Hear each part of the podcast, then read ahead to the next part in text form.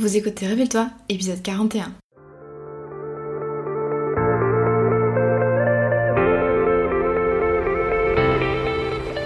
Je m'appelle Maëlan et j'accompagne les solopreneurs dans la construction d'une activité solide, pérenne et rentable, sans stratégie compliquée ni épuisement. J'ai créé en 2020 la Micropreneur Academy, l'école en ligne pour apprendre à entreprendre. Dans mon ancienne vie, j'étais juriste fiscaliste en cabinet d'avocat. J'ai choisi de tout quitter pour me créer un métier complètement sur mesure et vivre de mes passions sur le web. Oui, au pluriel.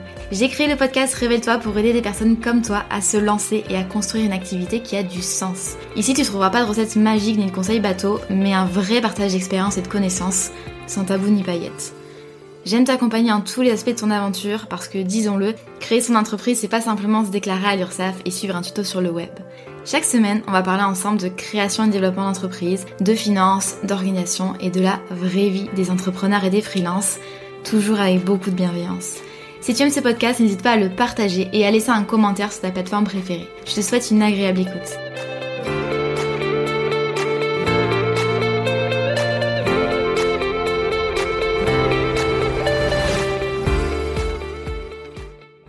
Hello, je suis ravie de vous retrouver aujourd'hui pour un nouvel épisode du podcast Révèle-toi, le podcast qui vous accompagne toutes les semaines dans la création et le développement de votre activité de solopreneur. J'ai fait une petite pause podcast euh, pour la simple et bonne raison que j'ai été bien occupée avec la mise à jour et le lancement de la nouvelle version de la Micropreneur Academy. Ça y est, après euh, trois voire quatre mois de travail euh, intensif, j'ai publié pour les anciens et pour les nouveaux membres la nouvelle version de la Micropreneur Academy.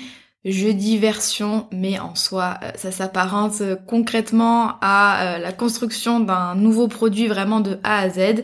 L'académie n'a plus du tout la même tête, tant au niveau du business model dont on va parler aujourd'hui, que euh, du contenu, des fonctionnalités, des bonus qui sont offerts, euh, du fonctionnement, de la plateforme également. Bref, plein de changements, un, grand ravalement de façade. Et j'ai envie de toute manière en 2021 d'avoir changement. Et vous me connaissez, j'ai envie d'épurer les choses, j'ai envie de les améliorer, j'ai vraiment envie de capitaliser sur ce qui existe déjà, dont le podcast. Euh, j'ai envie vraiment de reprendre ça intensément et puis j'ai envie un petit peu de modifier quelques petits éléments. On va parler aujourd'hui de business model ou modèle économique, modèle d'affaires, si on traduit ça en français, même si c'est vrai qu'on utilise plutôt l'expression business model. C'est une notion qui est peu comprise. Hein. Je pense que si je vous demande, vous savez pas vraiment trop euh, me dire ce qu'est véritablement un business model, qui est quand même bah, l'une des fondations de votre activité. Donc ça c'est important et j'avais envie vraiment de traiter de ce sujet-là. Donc c'est une notion qui est peu comprise, voire confondue avec ce qu'on appelle le business plan. Euh, or ça n'a absolument rien à voir. Le business plan, c'est un document, en tout cas en général c'est un document écrit de quelques dizaines de pages qui récapitule la stratégie euh, financière et commerciale pour le lancement d'une activité. C'est quelque chose qu'on fait euh, énormément pour la création de sociétés, notamment lorsque l'on demande des prêts professionnels auprès de banques ou alors quand on lève des fonds. Donc par exemple, les startups qui se lancent ont très généralement un business plan qu'elles présentent à leurs investisseurs. Beaucoup moins quand on crée une solo entreprise, surtout quand on n'a pas beaucoup de charges, quand on veut pas euh, forcément euh, euh, employer des personnes ou avoir beaucoup de stocks ou faire des investissements initiaux qui sont assez conséquents. Ça c'est pas forcément un document dont on a besoin, mais c'est une autre histoire que je vous raconterai peut-être dans un autre podcast. Le business model, donc je vais l'expliquer, ne vous inquiétez pas, on va vraiment définir ça, mais le business model, ça emporte de grandes conséquences sur le développement de votre activité et la manière dont en fait vous allez vivre votre activité. Ça va avoir une, répercussion, enfin des répercussions plutôt directes sur votre rentabilité, sur la gestion de votre boîte, sur euh, les contraintes que vous vous mettez et plus généralement sur la façon dont vous allez vivre finalement votre activité professionnelle. Je suis une spécialiste du business model, bon, d'une part, euh, de par mon activité de formatrice à la création d'entreprise, mais d'autre part parce que euh, j'en ai exploré pas mal. En tout cas, j'en ai exploré trois en deux ans, euh, ce qui me paraît plutôt, voilà, il y a pas eu pas mal de chamboulements finalement, et j'ai eu le temps de tester tout ça. Les trois business models que j'ai eu, c'est d'une part le freelancing, donc c'est-à-dire prestataire en one-to-one. D'autre part, le business model du membership, c'est-à-dire une plateforme de formation par abonnement. Et euh, d'autre part, le modèle formation en ligne que j'adopte pour la V2 de la Micropreneur Academy. Donc voici trois façons différentes de gagner de l'argent et euh, trois façons différentes finalement de vivre son activité, de développer son activité et puis ça impacte bien sûr euh, les offres que j'ai proposées. Donc on va voir dans ce podcast aujourd'hui euh, d'une part ce qu'est un business model, puis je vais vous donner des exemples, vous expliquer un petit peu comme ça ça vous permettra vraiment de voir la différence et peut-être que vous allez vous dire ok moi je pars dans tel ou tel business model parce que je pensais qu'il y avait que ça et que tout le monde fait ça, mais euh, il y a plein plein d'autres choses qui peuvent s'offrir à moi et peut-être qui me conviendraient un petit peu plus. On verra également quel est l'impact du business model sur votre vie pro. Donc ça vous permettra vraiment de, bien choisir au moment de lancer ou de pivoter votre activité. Et puis euh, on verra également euh, comment choisir son business model. Bien sûr c'est la conséquence de ce que j'aurais dit euh, juste avant. Et puis un dernier, on verra, je reviendrai un petit peu sur ma transition membership formation en ligne, puisque c'est quelque chose qu'on me demande tout le temps. J'en ai parlé déjà en story Instagram, ça a fait beaucoup réagir, on va dire. Et donc j'avais envie euh, de revenir là-dessus. Donc déjà, qu'est-ce que c'est que le business model ou le modèle économique? C'est la façon dont euh, vous allez euh, gagner de l'argent, tout simplement. C'est la façon dont votre entreprise va générer de la valeur, c'est-à-dire créer des produits ou des services, et la façon dont vous allez fixer vos tarifs. Donc c'est vraiment, en gros, ça répond à la question qu'est-ce que tu fais dans la vie et comment est-ce que tu gagnes ta vie finalement? C'est ça le business model. Voici quelques exemples de business model. Il y a le business model déjà euh, des prestataires de services slash freelance. Donc concrètement, on fait des projets one to one. Ça veut dire en fait que vous travaillez pour un client à la fois. Par exemple, vous réalisez une identité visuelle et donc vous allez travailler pour ce client-là. Et une fois que vous avez fini ce projet-là, vous pouvez travailler sur le client B, etc ou alors faire un petit peu euh, chaque, euh, chaque projet client chaque jour. Mais vous voyez que quand vous travaillez pour le client A, vous pouvez pas travailler pour le client B.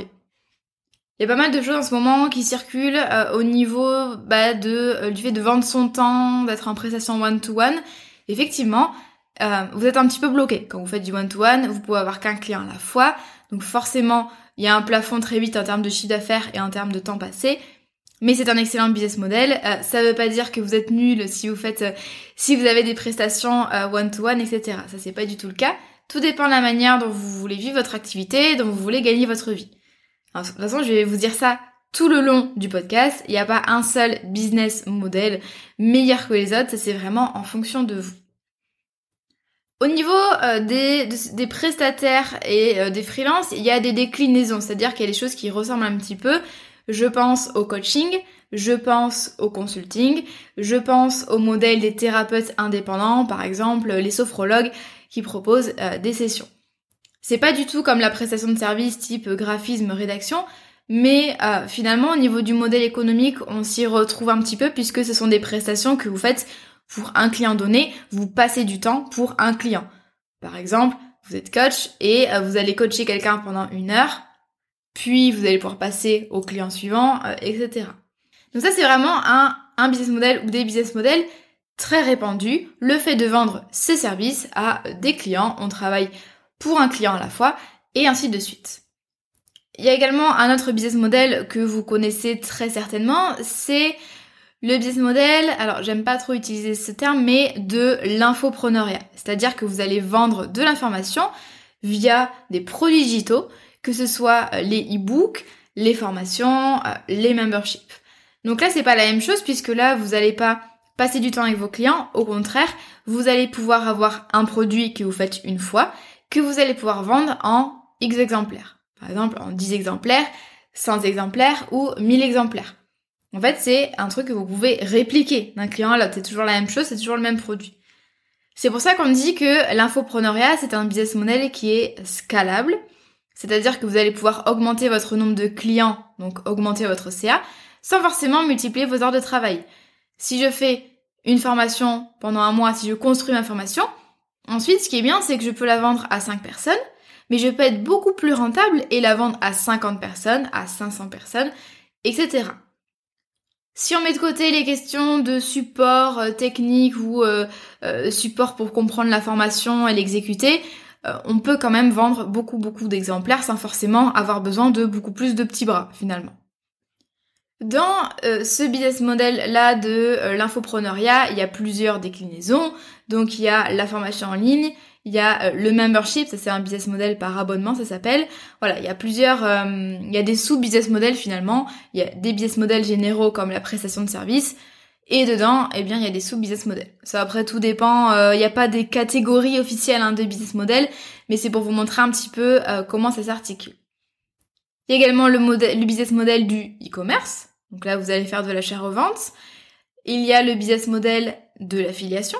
Donc là, vous allez promouvoir les services ou les produits que vous aimez et euh, euh, l'entrepreneur en face va vous reverser une commission si vous arrivez à lui amener des ventes. Il y a également euh, l'apport d'affaires. Donc là, c'est pareil. Là, c'est plus au niveau des contrats de prestations. Si par exemple vous êtes un freelance surbooké, et que ben, vous sollicite beaucoup mais que vous avez plus de place, vous pouvez dire ben, vous pouvez envoyer en fait vos prospects à d'autres freelances et ces autres freelances là vont vous reverser une commission, par exemple 5 euh, ou 10% de la valeur du contrat. Donc ça c'est ce qu'on appelle l'apport d'affaires. Ça ressemble un petit peu à l'affiliation mais c'est pas dans les mêmes circonstances. Il y a également le business model de la publicité, le business model du logiciel SaaS, c'est-à-dire par exemple des logiciels comme Freebie, comme ClickUp, euh, comme euh, Mailchimp par exemple, des logiciels qui sont accessibles euh, bah, depuis un navigateur web tout simplement. Ça c'est quelque chose qui marche très bien et en général soit c'est un prix fixe, c'est-à-dire qu'on paye une fois pour avoir le, logiciel, soit et plus couramment, soit c'est par abonnement, c'est-à-dire que tous les mois ou tous les ans on va payer une redevance pour pouvoir utiliser le logiciel. Par exemple, Freebie, on va payer tous les mois euh, un, certain montant, c'est moins de 10 euros pour pouvoir avoir accès à Freebie, qui est un logiciel de facturation.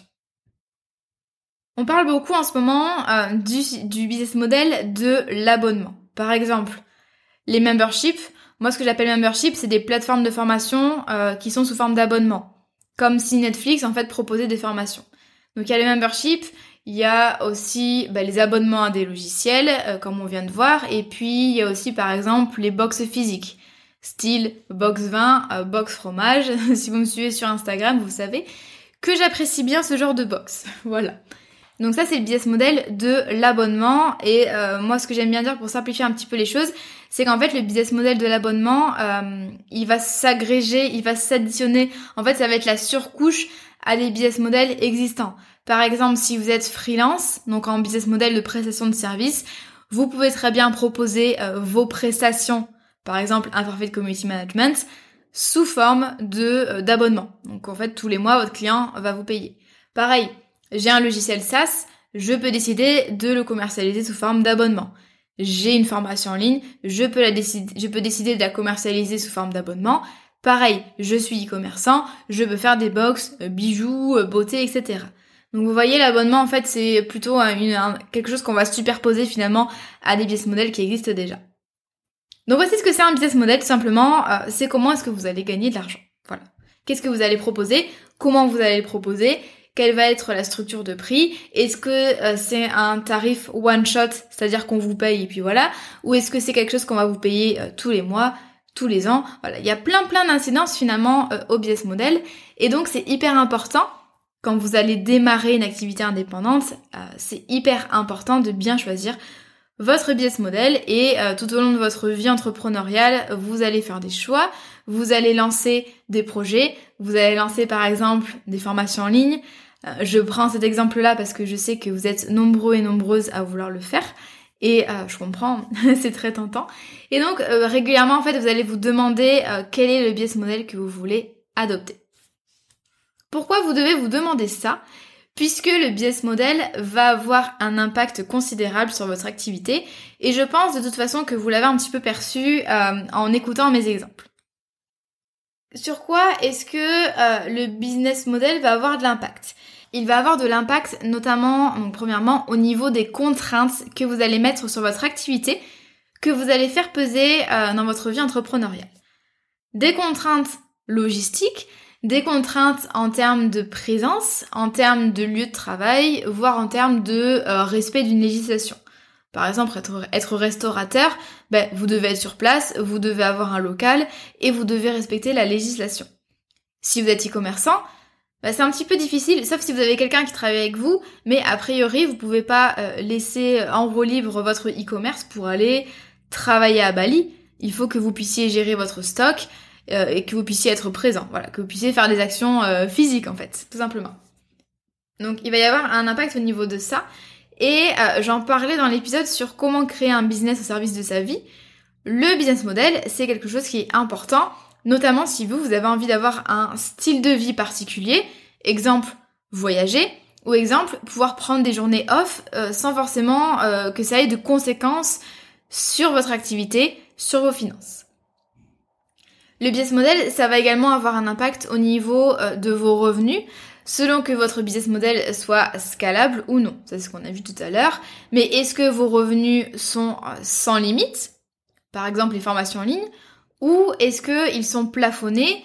D'une part au niveau logistique Admettons que vous soyez e-commerçant, vous pouvez pas traiter non plus 400 commandes par jour. Donc d'une part au niveau logistique et euh, d'autre part au niveau temporel, même si ça rejoint un petit peu, au niveau temporel, c'est mais vous ne pouvez pas euh, prendre autant de clients euh, en one-to-one que, que vous ne le souhaiteriez finalement, parce que malheureusement, vos journées de travail ne peuvent pas durer plus de 24 heures. Autre conséquence du business model, c'est au niveau de l'impact. Est-ce que vous allez travailler pour vous ou est-ce que vous allez travailler pour le business des autres?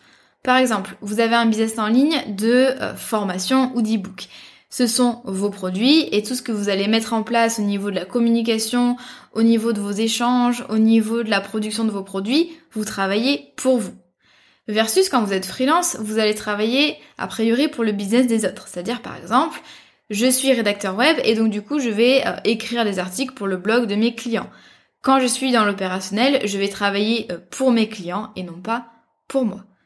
Il n'y a pas forcément de bonnes ou de mauvaises solutions, ça, dépend vraiment de vous, mais euh, il y a peut-être des personnes, comme moi en tout cas, qui vont préférer travailler pour eux, tandis qu'il y a des personnes qui vont vraiment euh, s'éclater, qui vont trouver ça hyper enrichissant de travailler pour les autres, notamment parce que bah, ça leur permet vraiment euh, d'avoir plein de challenges dans leur vie pro, de d'avoir une vie professionnelle qui soit vraiment bah, très diversifiée, où il n'y ait aucune routine. Donc ça c'est tout à fait compréhensible, et vraiment ça dépend, ça varie énormément d'une personne à l'autre. Autre conséquence du business model, c'est au niveau des charges, bien sûr. Est-ce que vous avez besoin d'un local? Est-ce que vous avez besoin de payer des fournisseurs? Est-ce que vous avez besoin de payer des salariés? Est-ce que vous avez besoin euh, de respecter une réglementation spécifique, par exemple, qui peut être onéreuse? Voilà, il y a plein de choses qui peuvent faire que euh, vous avez beaucoup de charges. Et inversement, il y a des business models comme euh, les freelances qui travaillent sur Internet ou comme les formateurs en ligne, des business models qui génèrent vraiment très peu de charges. Bien sûr, ça dépend totalement de vous. Euh, par exemple, moi, j'ai un business model de formation en ligne, a priori, vous le savez, qui génère de plus en plus de charges. Euh, d'une part parce que l'activité s'agrandit et d'autre part parce que j'ai envie d'investir euh, pour que ça fasse levier et pour me permettre d'aller plus loin.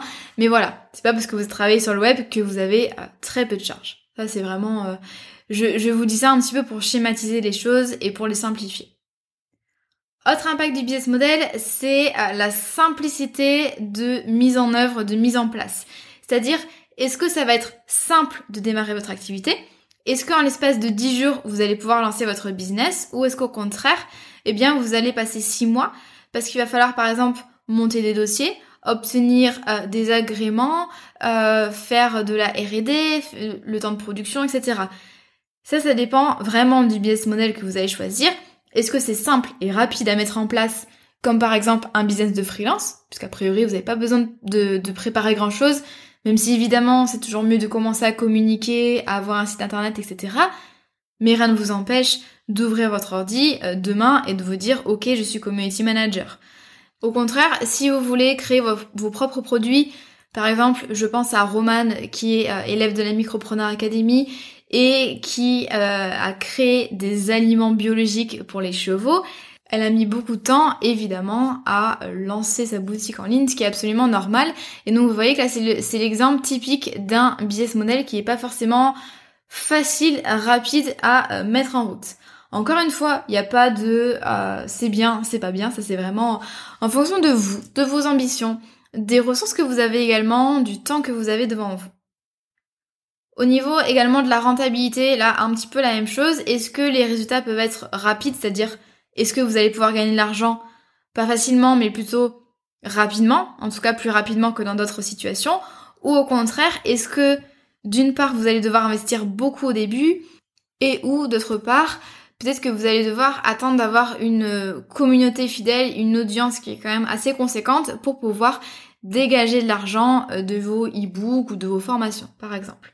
Donc, il y a des business models qui permettent d'avoir des résultats plus rapidement que d'autres. Par exemple, toujours pareil, mais euh, quand vous lancez euh, un business de freelancing, c'est beaucoup plus facile d'avoir des résultats, d'avoir des revenus dès le premier mois ou dès les premiers mois, plutôt que quand euh, vous vous lancez dans l'infopreneuriat et que vous souhaitez par exemple vendre des e-books à 50 euros.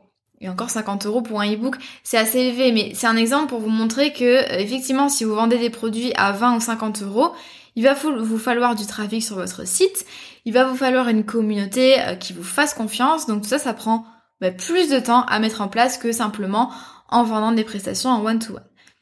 Donc toutes ces choses-là, euh, c'est important de les connaître et il y a d'autres impacts au niveau du business model, mais déjà, euh, je vous en ai dit pas mal, l'essentiel en tout cas pour pouvoir bah, choisir votre business model. Mais sachez qu'il est absolument possible de cumuler plusieurs business models. Il y en a plein qui font et du coaching et de la formation en ligne par exemple, ou et du freelancing et de la vente d'e-book ou de membership. je vous conseille vraiment d'aller écouter l'épisode sur comment créer euh, un business au service de sa vie et ce que ça veut dire vraiment, parce que ça va vous permettre aussi de mettre un petit peu en lumière ça, parce que là c'est vraiment des, infos pratico-pratiques que je vous donne, mais c'est également euh, intéressant de faire un petit peu d'introspection et puis de voir comment est-ce que vous pouvez allier finalement vos objectifs, vos envies avec euh, les caractéristiques des différents business models. Pour finir, j'aimerais euh, revenir sur mon changement de business model.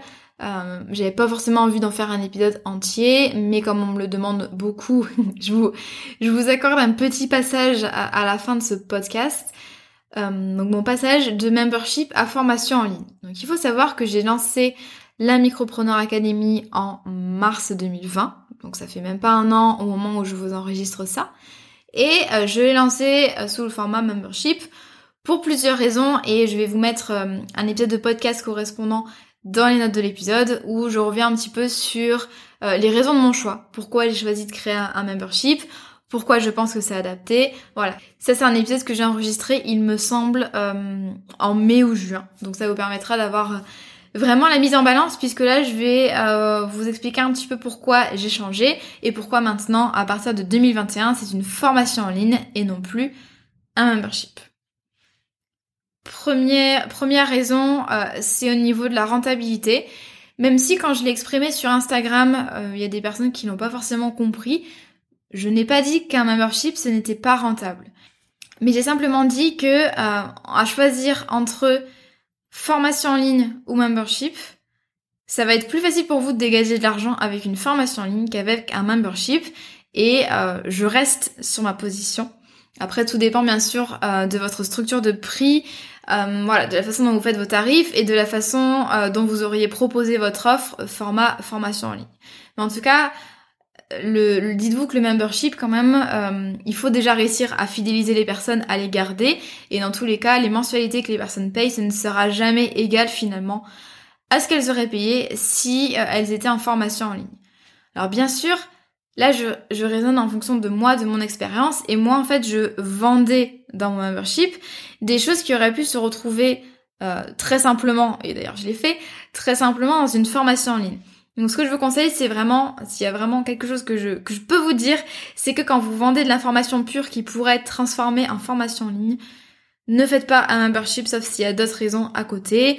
Euh, moi par exemple, j'aimais le fait qu'on puisse être libre et créatif, qu'on euh, injecte du contenu régulièrement sans forcément se limiter à un plan et qu'on puisse construire euh, une communauté, avoir des lives, etc.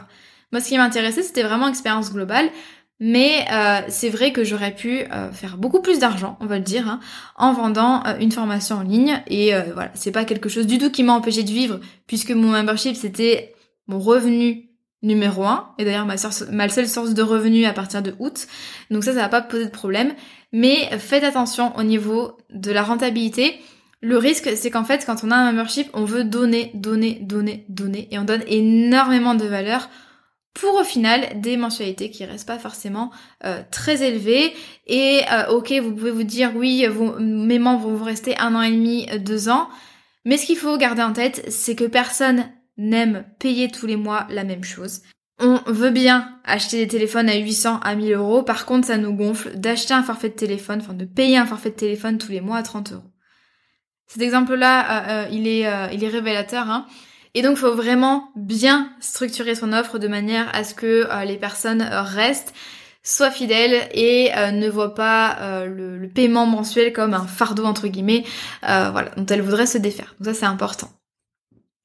Autre chose, moi, c'était au niveau de mon positionnement. Alors, d'une part, quand vous lancez des memberships, je vais y aller franco, hein, vous allez attirer beaucoup de monde puisque c'est un business model de masse, en tout cas pour moi c'est un business model dans lequel, dans lequel il faut faire du volume pour pouvoir être rentable. Donc c'est ça aussi euh, la difficulté au niveau de la rentabilité. Mais là je parle au niveau du positionnement. Forcément, plus vous allez élargir votre clientèle, plus vous allez peut-être attirer des personnes qui ne correspondent pas forcément à votre client idéal, voire même des personnes, euh, disons-le comme ça, hein, voilà, offre à bas prix égale client un petit peu relou. Voilà, tout simplement. Et il y avait vraiment, en fait, j'ai senti qu'il y avait vraiment une inadéquation entre moi, ce que je voulais apporter en termes de valeur, d'accompagnement, etc. Euh, moi, j'avais vraiment envie d'apporter une transformation. J'avais vraiment envie d'accompagner les personnes de A à Z. Donc, il y avait vraiment un gap entre ce que j'avais envie d'apporter en termes de valeur et de qualité et euh, ma structure de prix, la façon bah, dont je vendais mon offre, mais j'étais un petit peu bloquée parce que c'était un membership.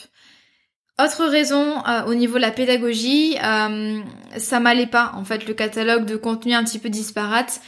J'avais besoin, et je sentais que mes clients avaient besoin également, d'avoir vraiment euh, un plan détaillé, une...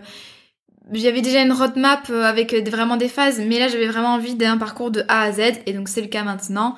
Il y a 12 modules chronologiques d'une difficulté croissante, et je, je m'y retrouve beaucoup mieux, et je sens que d'un point de vue pédagogique, euh, je pense que ça a gagné en clarté et en efficacité au niveau de l'apprentissage. Donc il y avait euh, également un enjeu au niveau de la pédagogie.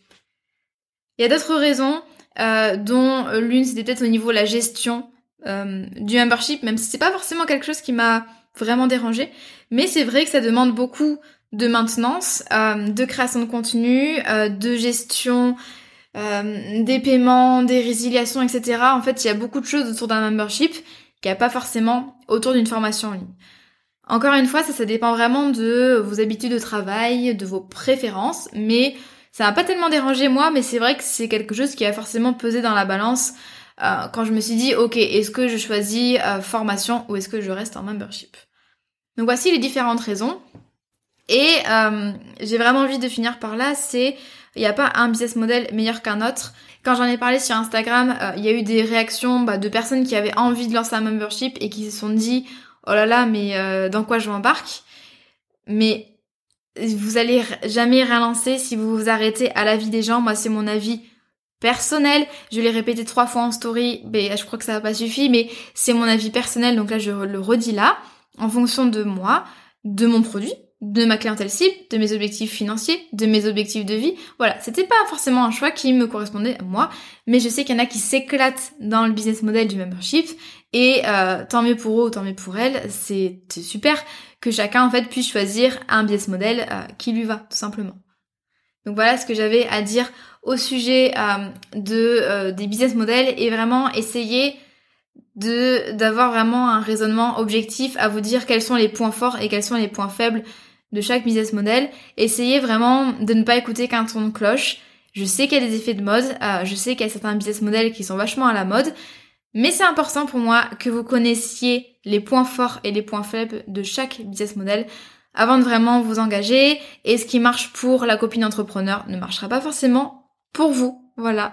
C'est euh, ça qui est important et j'avais envie de finir là-dessus. Et puis, euh, vraiment, ne vous limitez pas. Euh, si vous n'avez pas forcément envie d'être prestataire de service, mais qui vous empêche de commencer directement à euh, créer des formations en ligne, à faire des coachings de groupe, à voilà, faire ce que vous avez envie de faire.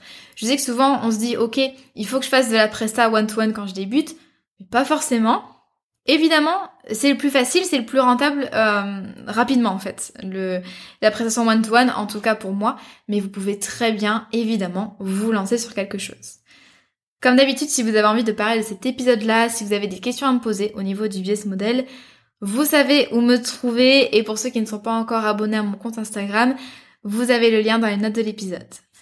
Je vous souhaite une très belle journée ou une très belle soirée selon votre heure d'écoute et puis je vous dis à très vite.